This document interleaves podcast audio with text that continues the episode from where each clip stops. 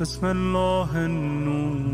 یکی از برجسته ترین مصادیق کوسر وجود مقدس فاطمه زهراست که خداوند متعال در این وجود مبارک دنباله معنوی و مادی پیغمبر را قرار داد. صحیفه فاطمیه. بسم الله الرحمن الرحيم. أعيذ وأستعيذ من شر كل ذي شر ومن شر ما في الأرض والأقطار.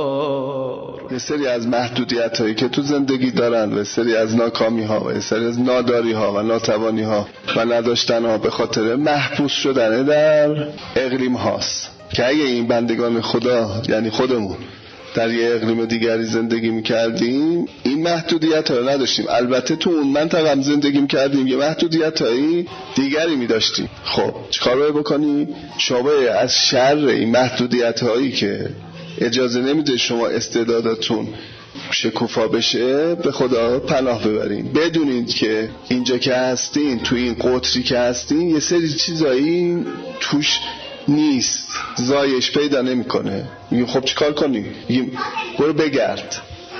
برو جاهای مختلف رو ببین. بدون که این محدودیت داره از جاهای دیگه به دست بیار.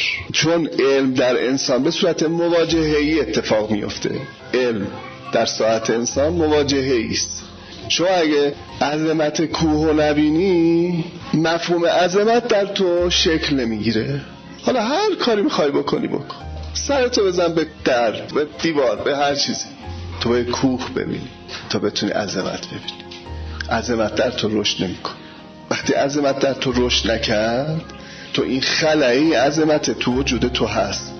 بعد مثلا هر چیزی که ماده علمیش از عظمت در تو شکل نمی‌گیره. چون عظمت شکل نگرفته دیگه. هر چیزی که جنسش از عظمت در تو شکل نگرفته.